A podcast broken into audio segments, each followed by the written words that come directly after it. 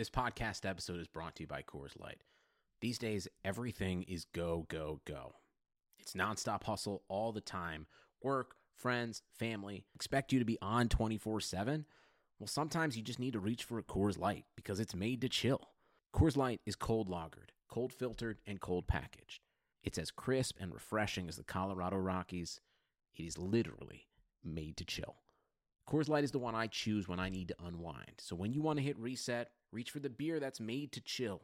Get Coors Light in the new look delivered straight to your door with Drizzly or Instacart. Celebrate responsibly.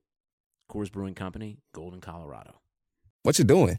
Designing my new 2021 Nissan Kicks online in the Kicks Color Studio. I give each a special name. This one's electric blue, orange, red, white. I call it the gumball machine. You think it's me? I feel like you're more of a red velvet guy. Limitless possibilities.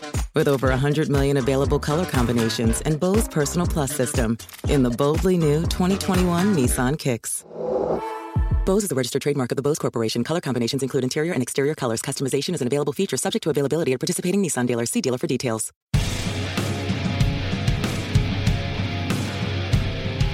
The Madhouse Chicago Hockey Podcast is brought to you by Triple Threat Sports, Merichka's in Crest Hill, Chuck's Southern Comforts Cafe, Rabid Brewing in Homewood, Illinois, and by The Barrel Club in Oak Lawn. Here are your hosts, NBC Chicago's James Neveau and 670 The Scores hockey guy, Jay Zawaski. Let's drop the puck.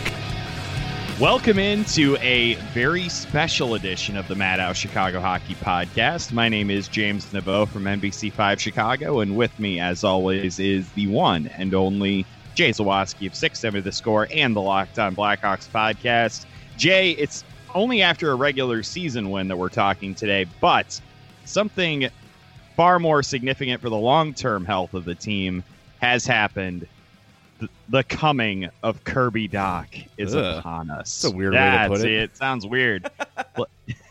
It sounds very odd. I don't know. I think But a rival might be a better That's word. That's what's happening. Is he's coming uh, to the Blackhawks? He uh, got recalled from his uh, injury rehab assignment conditioning, whatever you want to call it, and he is on his way. Not sure when he's going to make his NHL debut, but it is exciting news indeed. Kirby Dach is heading to the Blackhawks. Yes, uh, we're definitely going to start things off with that on the show. We also need to get into uh, Friday night's win over the Blue Jackets. Win in air quotes because they did not deserve to win that game. And uh, also going to bring back my interview with Dave Bolland from earlier this week um, that I did for Locked On Blackhawks. I'm gonna we're gonna replay it for you at the end of this one if you missed it. It's really good, good stuff from Dave Bolland. He talks about the 2010 team, the 2013 Stanley Cup, and his career with the Hawks. So it's it's worth sticking around for. Um, but yeah, so with Dach, I guess the the question has finally arrived: Where does he play? Right? Where, where's where's he going to plug in? And I think a lot of us before this season began, or before this recent like three games in a row where the Hawks have actually looked decent, we all thought it would be where David Kampf is, third line center.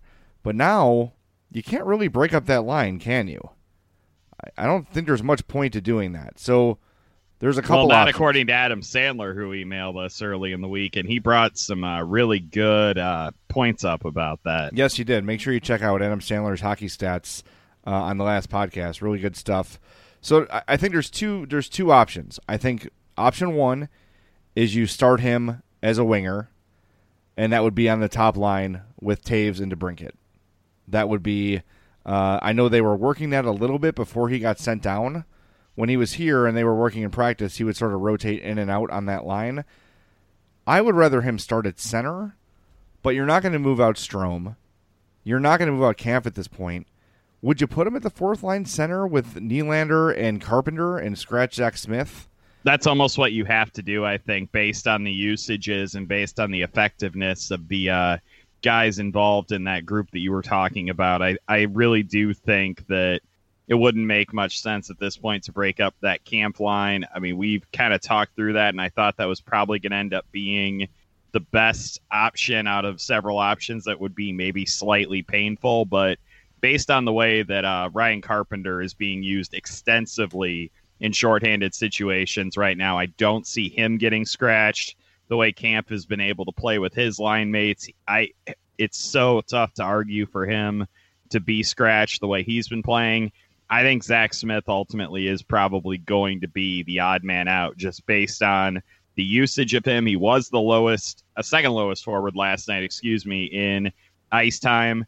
Uh, I, I do think that he's probably going to end up being the odd man out, at least initially, and we'll kind of see where everything shakes out. But the one thing we do know for sure is that Kirby Dach is going to get at least a nine game audition, and I think Jeremy Colliton will at some point kind of move him up and down the lineup just to see where he best fits in. Oh, and that's the best way to do it. I just my thing is when Jonathan Toews, another number three overall pick, and maybe a more certain prospect than Kirby Dach is, that's that's for sure. Let's not pretend like just because two guys were taken in the same spot, they were the same kind of prospect. Toews is a much higher prospect than Dach is, but he was a center and he started his career at center, and that's where they envision him. I don't know if there's much of a benefit to easing him in at wing. If it's a couple games until maybe the Kampf line comes down to earth a little bit, and I think they came down to earth a little bit last night too against Columbus I, I don't know. I, I just want him playing center, and I wonder if you put him on that fourth line with the way that Nylander's been playing. And I thought he had another strong game last night. You saw a commitment from him on all ends of the ice. Um, again, didn't get a lot of ice time at all, but when he was out there, he was noticeable, and he was one of the better players on the ice when he was out there. So um, I don't know if they're going to scratch him. It's going to be really interesting. This to me is like the it's been the biggest mystery all summer and now we're mm-hmm. finally going to get our answer, uh, hopefully on Sunday night.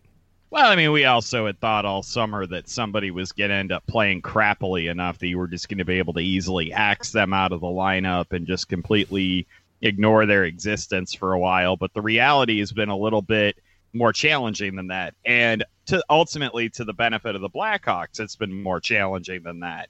They've had some good performances out of guys that are on the lower tier of their roster. Some of the guys in the upper tier, ahem, Jonathan Toews, have not been uh, living quite up to uh, par in the first five games of the season.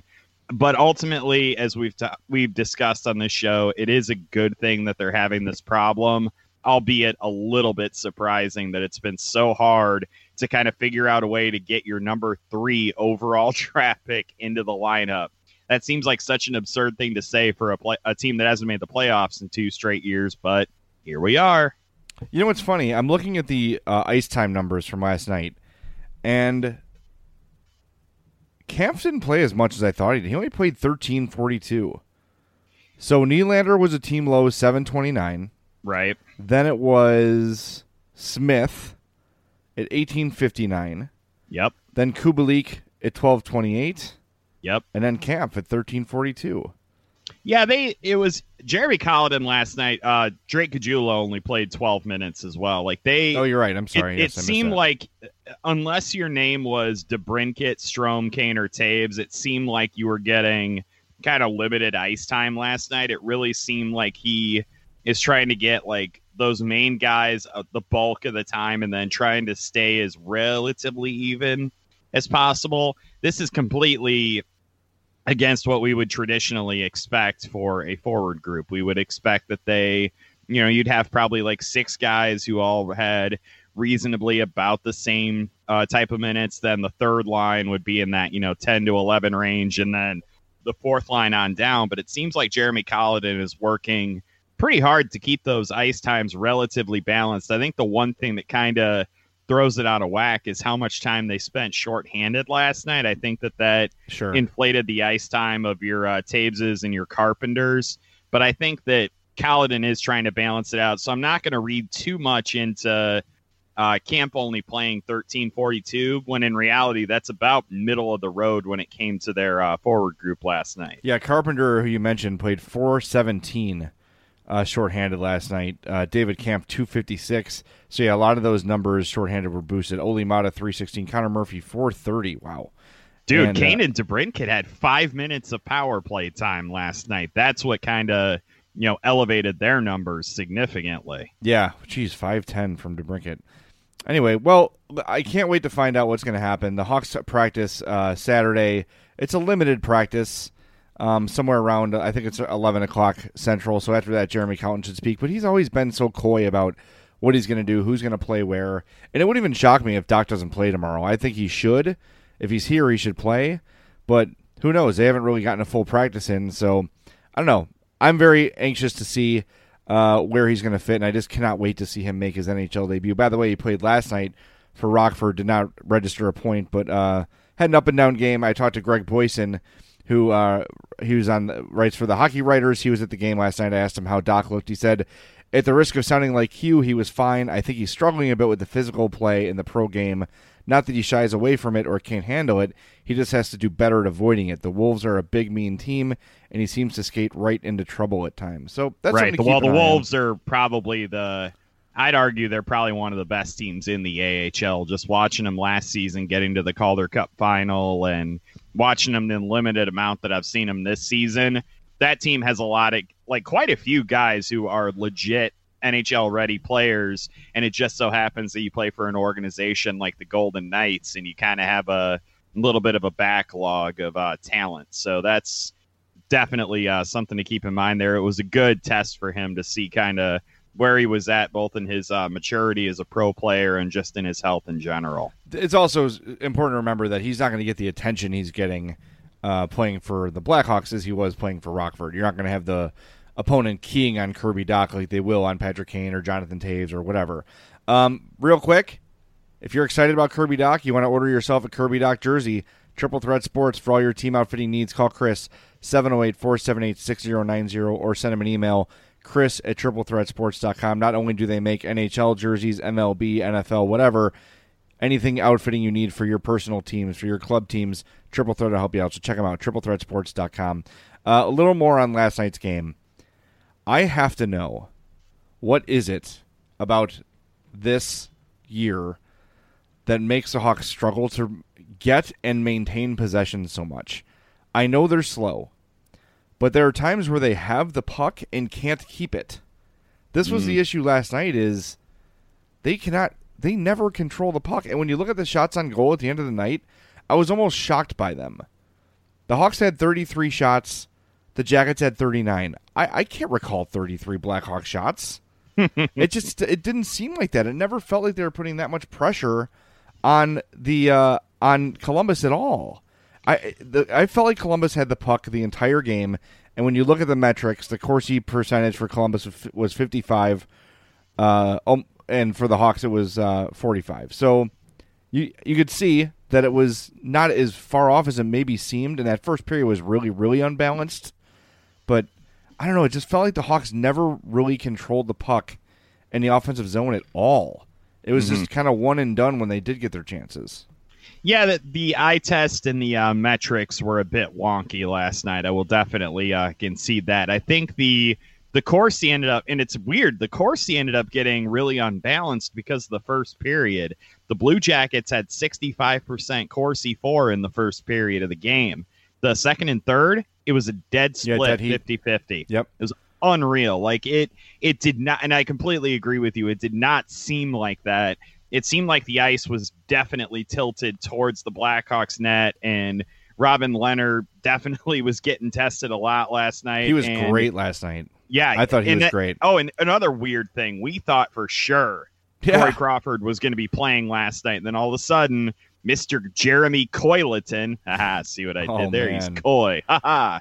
he ended up playing Robin Lehner last night because he doesn't give a crap about what anybody like us says. He's too and, handsome to care. And Lehner had a good game. So there you go. Shows what we know. Maybe we shouldn't be hosting this uh, podcast. I don't know. Well, if Jeremy Collin wants to come on and host it with us, that'd be great. Dude, I would happily concede my seat to Jeremy Collin, but I don't think uh, he has time to slum it with low lifes like us. That's probably true. Um, but I want to spend some time on Lehner. I think he was. There were a lot of weird chances against him last night. Like there was one that got stuck in his blocker that he sort of realized and steered it out of trouble.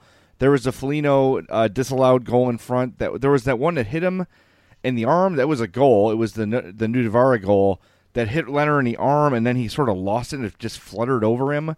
Yep. But the big like post to post saves and the prime scoring chances he was outstanding on. I thought Lehner was awesome last night, and maybe he wants that poke check goal back. I think that yeah. was the uh, the Dubois goal, but maybe that's the one he wants back. But he was sort of stuck in between. I don't know. I th- I thought he played awesome last night. He looked really good, really confident, and for the first time, we I think we were seeing the red ass of Robin Lehner a little bit. yes. Oh my God. Yes, that's exactly what I was gonna say. You could see him Like, glaring at people. we saw him in full form last night. I think just in terms of both his skill and I think that this is kind of held true for both Corey Crawford and Robin Lehner. It seems like the more they've actually gotten to play, like as they've come back from Europe and now they're kind of in the grind of a regular NHL schedule, I think we're seeing them kind of both settle in a little bit. We're seeing them make some really good athletic saves. But while Corey Crawford's always been the guy that's kind of been like the, you know, so cool under pressure, you kind of wonder sometimes if he's like bored or whatever. Robin Lehner is like, as you so eloquently put, that's a he's got some red ass to his game, man. He, ooh, I do not want to be on the receiving end of one of those uh, angry stares. That's why I'm always when I've had the chance to be around Robin Lehner, you know, you always kind of want to make sure you ask him a good question because you don't want to get the wrath. Man. Yeah, that's he's got, he, Lehner's terrifying. got, Lehner has a presence to him. He's Mhm. first of all he's enormous, and he walks into a room and you're and he stands out. He's a big dude. I would venture to say he's a good-looking dude. He's he there's like an air about him of even if you don't know hockey, if you saw him come into a room, you would know he's somebody. If that makes Yep. sense, he's got a presence about him, and you're right about that. Like the pressure to not ask him a dumb question is real. I've felt that at the convention when I was around. I'm like, I don't want to be the guy who says the dumb thing and gets the glare of Robin Lehner. And I will always have an affection for red ass goalies because nobody was more red ass than Eddie Belfour. No, well, the alcohol may have played a part in that. Well, it may it may have a little bit, but it was a different time. And Eddie's doing good. He looks fine-ish when you see him.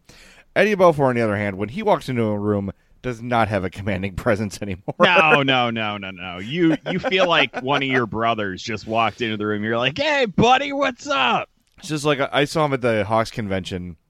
He's wearing like a short sleeve plaid shirt. He's in good shape. He looks Oh, yeah. okay, but he just looks like your average like dude you'd see uh, you know, curl up to a bar uh, Mm-hmm. on a uh, mid afternoon in the middle of the week. Isn't isn't one of his uh, whiskeys going to be involved in uh, some type of uh, barrel club well, you promotion? you know what, James? You are a radio professional and a podcast professional. yes, I did the thing that you usually do. yes, you did. Uh, the Barrel Club in Oak Lawn is our newest sponsor. You can join their Spirit of the Month Club at barrelclubillinois.com. You're going to love this place. This is high end, okay? Steaks, seafood. I'll even say the salads are great. They've got pierogies that my aunt advised on. She like, went in there and helped the chefs develop their pierogi recipe. Uh, they're great. 4910 West 111th Street. They're right by the Mariano's there. They're right by the, uh, what's that other place called? Cooper's Hawk. But once you go to Barrel Club, you will have no use for Cooper's Hawk anymore. But James mentioned the uh, top barrel, top shelf, the, the Barrel Club top shelf NHL flight. It's Guy Lafleur's uh, Canadian whiskey. It's Eddie Belfour's Texas whiskey. It, that's aged in pecan wood, and then it's the 99 brand Gretzky Ice Cask whiskey. So go try the top shelf NHL flight at the Barrel Club in Oak Lawn. Again, 4910 West 111th Street. Go there. Uh, it is managed by my uncle John and my cousin John, and uh, they'll take care of you. It's a great place. Um, the food is outstanding. The burger is amazing. The steaks are fantastic. You'll love it. BarrelClubIllinois.com. Wait, So- your uncle and your cousin aren't the same person, right? Uh, one is the father, one is the son. Okay, so this isn't a Martin Brodeur Uncle Daddy situation. No, as far as I know, no. Sorry, I just wanted to take a gratuitous shot at Martin Brodeur. I, I'm sorry, I'm sorry. I'll I'll try to delete it in uh, the post production thing. Every time I see uh, the the Enterprise commercials, I'm like, "There's Uncle Dad and his nephew children."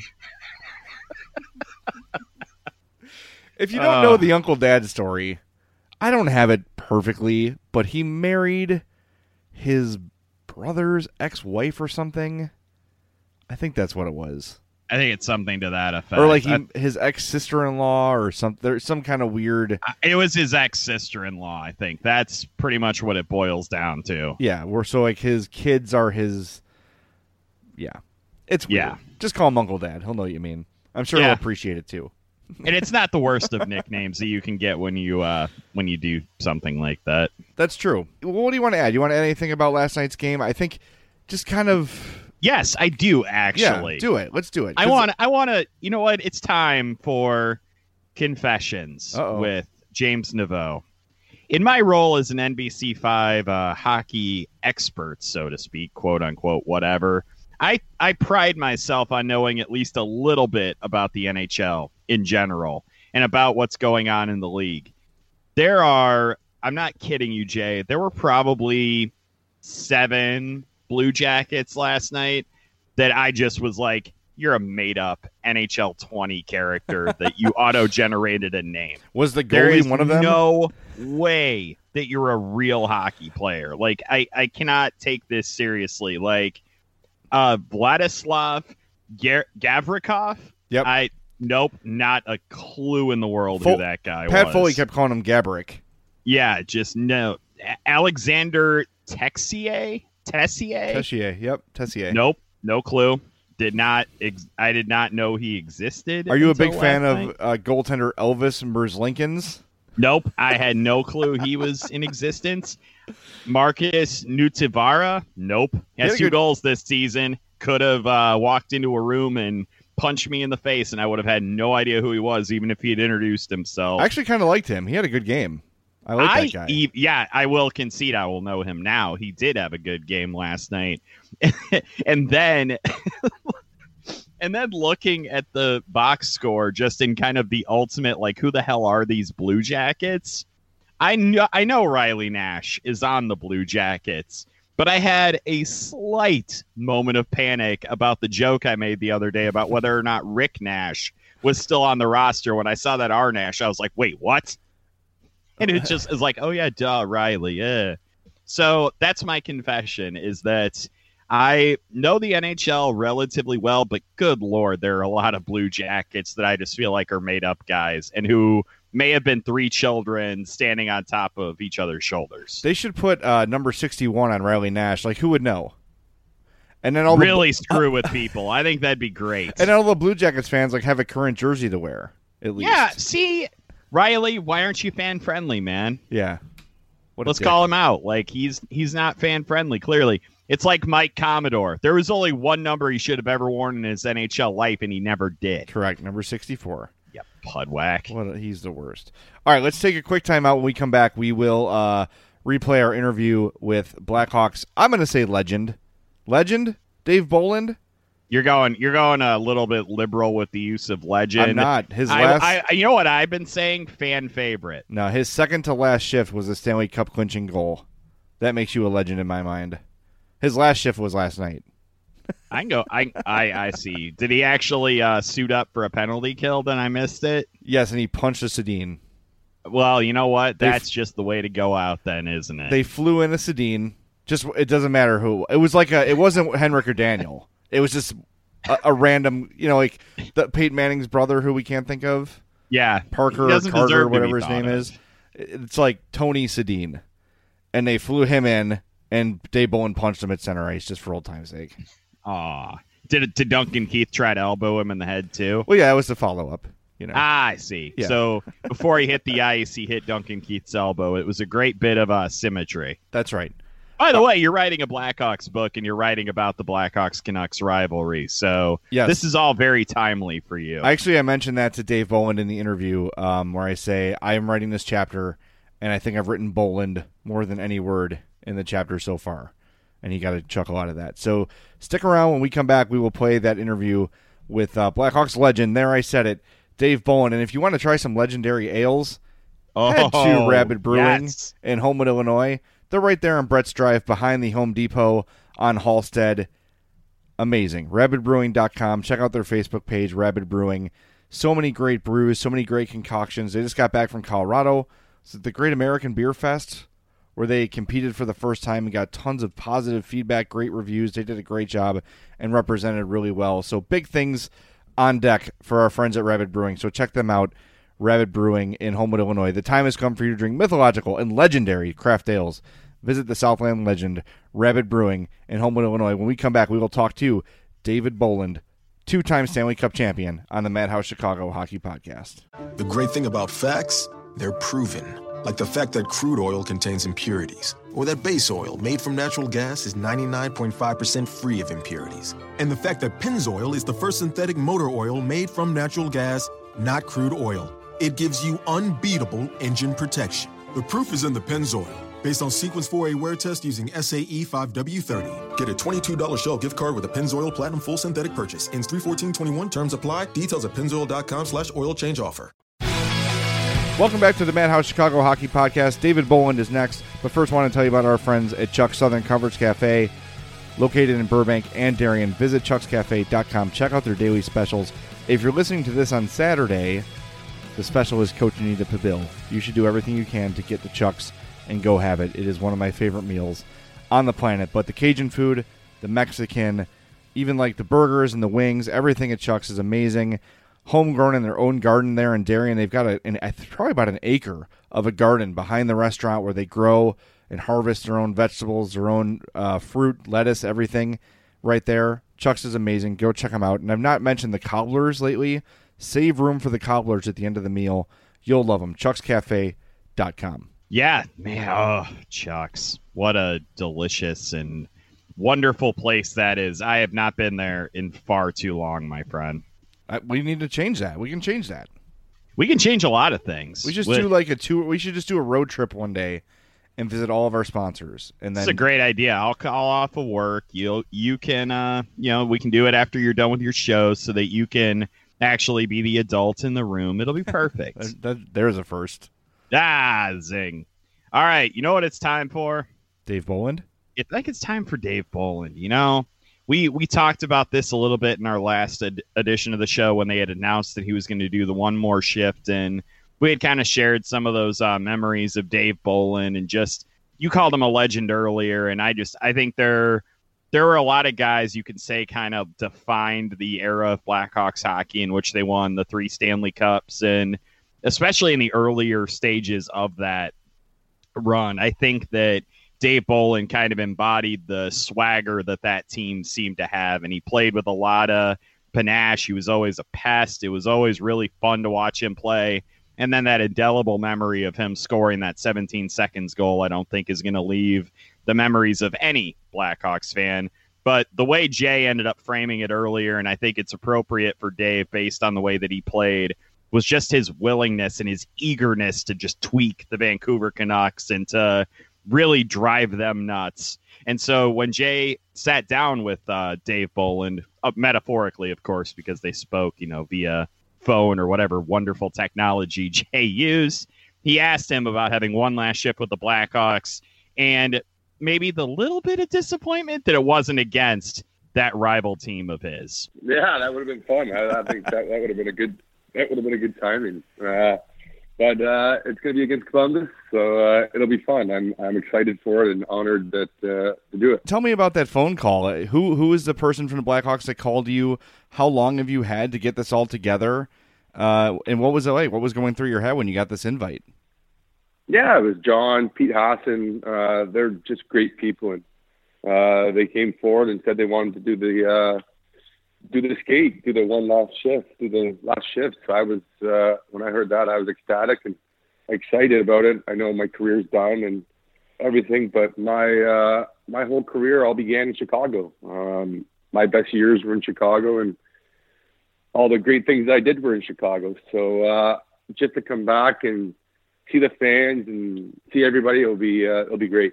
Well, this is obviously the 10 year anniversary of the 2010 Stanley Cup and they're honoring players all year, and they're going to have different special events. There's a Marion Marian Hossa bobblehead that's going to be given out tonight when you uh, take the ice. Um, did you expect, even knowing that they were going to celebrate this all year, did you expect anything like this? Was it ever on your radar to get a call for one more shift? Uh, no, not really. It wasn't. Uh, I think last few years I've been uh, I've been on long term IR and just uh, taking care of myself, my back, my ankle, and that. And um, I think uh, that, that wasn't around. I wasn't really thinking about that. Uh, the one last shift, and once they came forward to me uh, with it, I was ecstatic and excited because uh, you see all the other guys that have done it, Savvy, Roenick, um, all the greats, uh, and to, to do it uh, for the 2010, uh, the 10 year anniversary, starting for the Cup too. Um, it's it's going to be great. Well, since this was announced, I think it was announced uh, on Wednesday morning. Uh, a lot of the people I interact with are Blackhawks fans on social media and stuff, and everybody was excited. You'll always find somebody who's negative about every cool thing, but everyone was Mm-hmm. thrilled to see you be invited back, uh, especially after all the great moments you delivered. Um, so people are really thrilled. What are you looking forward to most about Friday night? Uh, I think just getting, I, think a little nervous getting back on the ice, and uh, it's been a while since coming out to a big crowd and uh, seeing everybody. So I think just hearing that crowd go crazy and and yelling and screaming like like they did when when I was there, um, it'll be it'll bring back some really great memories uh, from from my first years there to the last years there. Um, it'll be uh, it'll be pretty ecstatic.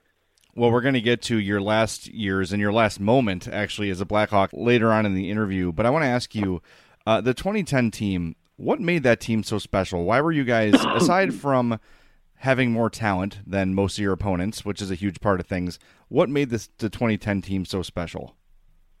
Um, I think I, I everybody asked me this, and I think it always comes down to how tight we were. Um, we were a tight group. Um, like everything, like we did everything together. Uh, there was no clicks. We didn't have a click that would stay here and a click. You know, you get some clicks on teams that where guys hang out, some guys or come out, few guys.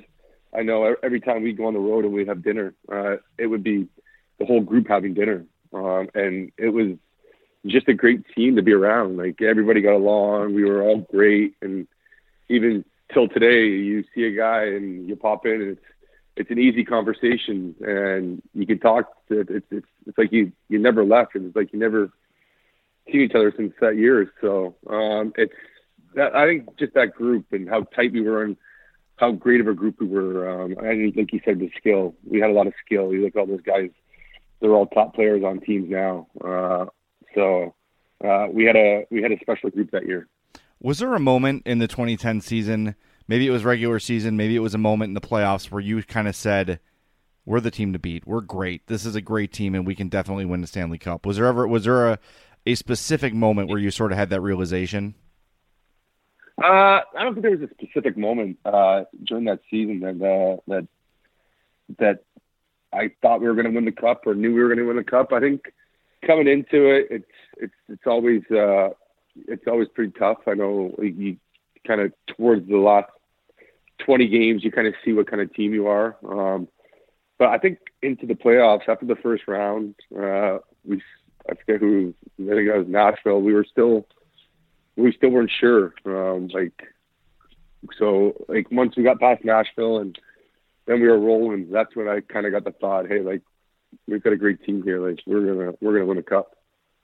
Well, that was, I mean, special for all Blackhawks fans. It had been since 1961 since that cup was won. Uh, but I want to talk to you about 2013 too. And, and we mentioned your last shift as a Blackhawk until Friday night, obviously, uh, was the Yeah. goal, the, the Stanley Cup clinching goal. You know, I, I, I have to imagine you've seen that highlight a million times. Everywhere you go, someone asks you about it.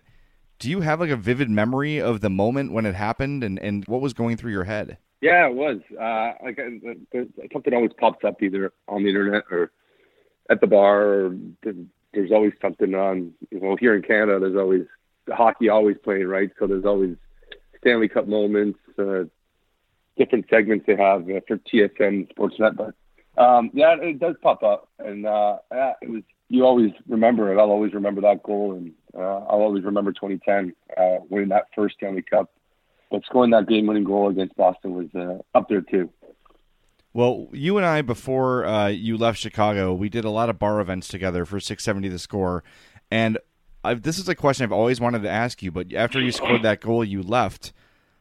Bryan Bickell ties the game, and your line takes the next shift. As you're stepping over the boards to take that shift, what was the mindset? Was it get the game to overtime? Were you thinking, let's build on this momentum and score a goal? What were you thinking as you took the ice to take that ne- next shift before you scored that iconic goal? Well, after that two-two, after it was two-two, it was like well, we still have time left here. We could we could make this happen. But I think for myself, when we were, I think it was Kruger and uh, and throw that went on the ice there. So we uh, we were, uh, I think we were kind of keep the lead, keep keep the tie. Hey, we're going to uh, we'll go into overtime and we'll hopefully win this. I know when it was two one, we were like, ah, we'll just go back to Chicago and uh, and we'll win it back home. And uh, it would have been nice to win it back home, but um, but uh, we got the tie and Krug and throw, and we all went out there and uh, we uh, as a as a line there we we we helped there win the game. So it was. Uh,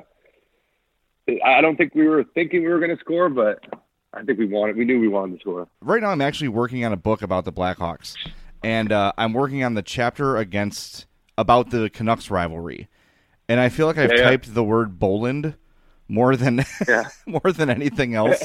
Uh, what was it about that rivalry that made you shine? That made you, uh, you know, you you are the guy people think of when they think of the Canucks rivalry. What was it about them, and what was it about you that was just that just made it so such a toxic mix? I guess you'd say.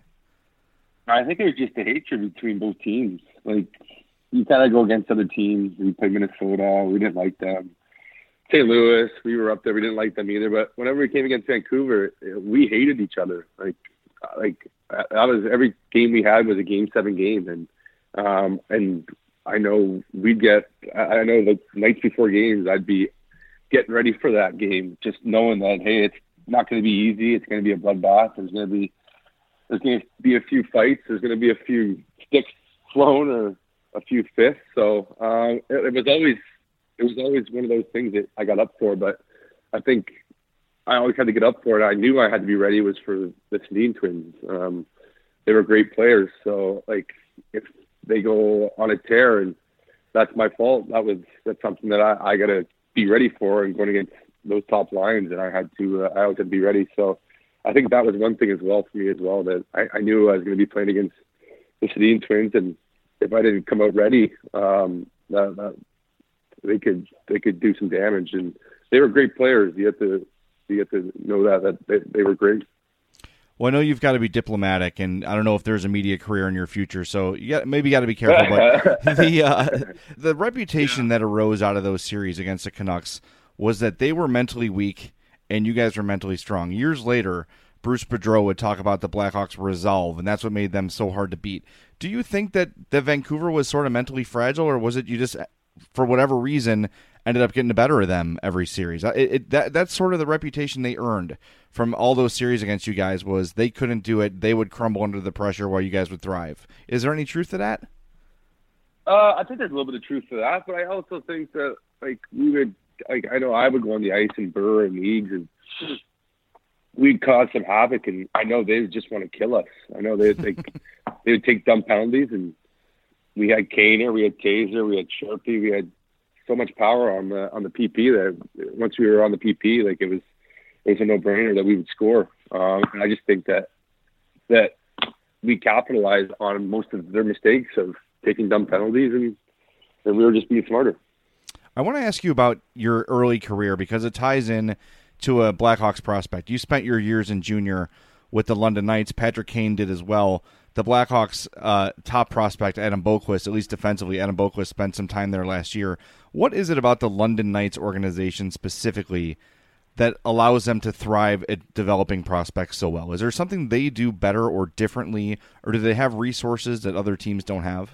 Uh, well, you got Dale, Mark, and now you have Dylan Hunter that that's running and taking taking over and and and helping out. Um, they come from an NHL hardworking family. Um, they're farmers and they they know what it is to work. And I just felt when I was there, uh, they prepared me for the NHL. Uh, they I, I remember when I got to London, um, I was a one-dimensional player. I didn't know what my defensive zone looked like. All, all I knew was about scoring goals and putting the puck in the back of the net. And I tried to do that in London. And uh, the first year, I didn't get it. And uh, Gail humped on that and sort of gave me the hey, if you don't play defense, you're not, you're not going to play in the NHL. So I kind of bunkered down, and, and he taught me a lot, a lot of this. But uh, you, you you look at all the guys that have come from the London Knights, Rick Nash.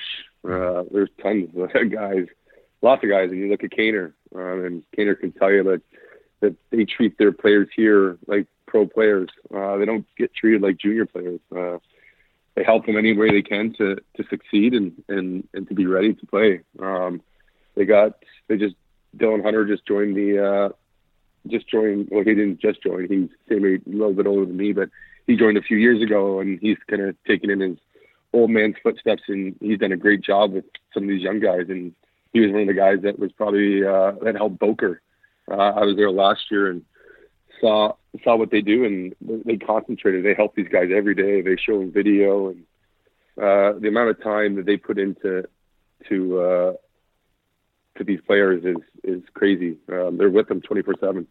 Well, I'm, I'm glad you mentioned that about your career and how you couldn't find the defensive zone. By the way, that fits the criticism of Adam Boqvist very well, despite him being a defenseman. But yeah, I did a couple of those events that we did together with John Scott as well, and and he sort of talked about, look, all of us at some point in our career we're the best players on our team. It's those of us that could figure out if I'm going to play in the NHL, I have to adapt my game. He need, he found out he needed to be an enforcer. You adapted your game and became one of the best defensive forwards the Hawks have ever had, and you had that offensive ability as well. I, I would imagine it's quite a challenge for young players in junior to go from being a guy who has 130 points like you did to okay, yeah. guess what? You're here now. You're among the best. You're not a scorer anymore. That's got to be a difficult adjustment for a lot of guys to make. Yeah, it was. I and I that that was the one big adjustment for me. I know I had I had 130 points in the OHL, and I kind of thought I was just going to bring that over to the NHL, and it was going to be a easy easy transition, but it wasn't. Um, excuse me. I just uh, I basically went down to the minors, and I had Al MacIsaac there. That was great uh, as a GM, and helped helped me with little things and and taught me a lot. And then uh, I had Mike Haviland as my coach, and going down to the minors isn't a bad thing. It's uh, I think it's a great thing. It taught me a lot. It taught me a lot about hockey and even growing up and everything. It's it's it kind of gets you ready for the NHL. Um, so, but I think Boker's going to be a, a great fit for for the for the Blackhawks. I know when he was here, he's he's an offense he's he's an offensive uh, defenseman, um, but he's got a great shot. He's got great vision. He knows where everybody's on the ice. He's got a great first pass. Uh, I think he, he's going to be great for uh, the Blackhawks here soon. All right, Dave Bolland, I have one last question for you. A seven game yeah. series, the 2010 Blackhawks versus the 2013 Blackhawks. Which team wins and why? Oh, geez. I'd have to go probably the 2010. I don't know. 2010. We had a, we had a great team in 2010. We were uh, we had a we had a lot of firepower. But I think both teams would. I think it'd be a tie. Just endless overtime until the world ended. yeah. there you go. Thanks to David Bolland for joining us. Uh, that was originally aired on the Locked On Blackhawks podcast. If you want to check that out, follow this account on at LO underscore Blackhawks on Twitter or just subscribe wherever you find your podcasts. It's on Spotify, Stitcher, Pocket Cast, Apple Podcast, Google Play, everywhere. Find Locked On Blackhawks. I do it Monday through Friday by myself, half hour show. Very different from Madhouse, but I think you'll enjoy it if you love hockey. Thinking, speaking of things you'll enjoy, got to tell you about our friends at Merichka, 604 Theodore Street in Crest Hill. Family owned and operated since 1933. Go there, try the poor boys, try the steaks, try the chops, try the seafood. Everything there is outstanding. You'll enjoy it. Your family will enjoy it. You'll go back again and again. It's Merichkas.com or Facebook.com slash Merichkas. That's M E R I C H K A S. They're closed only on Christmas, Easter, the 4th of July, and Thanksgiving. So go visit them out there in Crest Hill and uh, tell them we sent you when you did. So thanks to Merichka's, thanks to Triple Threat Sports. For all your team outfitting needs, call Chris at 708 478 6090. Of course, our friends at Rabid Brewing. The time has come for you to drink mythological level craft ales. Visit the Southland legend, Rabid Brewing in Homewood, Illinois, the Barrel Club in Oak Lawn, barrelclubillinois.com to join their Spirit of the Month Club, and of course, Chuck Southern Comforts Cafe, Burbank, Darien. Go to chuckscafe.com. Thanks for listening to the Madhouse Chicago Hockey Podcast. We will talk to you next time, very, very soon, early next week. James and I will be back with reaction to this long stretch of Blackhawks games and Kirby Dach's first few games, hopefully. Thanks for listening. When the big wireless carriers start trying to get you to splurge your tax return on the latest nonsense this year, just tune it out. With Straight Talk Wireless, you can get a Samsung Galaxy A51 for just 199 bucks on America's best networks. Straight Talk Wireless, no contract, no compromise. Savings may vary. See straighttalk.com. Hey, we haven't even pulled away from the drive-through and you're already digging in the McDonald's bag. Aw, babe. Just a few. All right. I guess I can't blame you. Pass me some too. the smells too good to get it all the way home meal. There's a meal for every moment at McDonald's. And now your favorite spicy chicken McNuggets are back. Get a six piece, spicy or classic for just two bucks, only at McDonald's. Price and participation may vary, cannot be combined with any other offer or combo meal.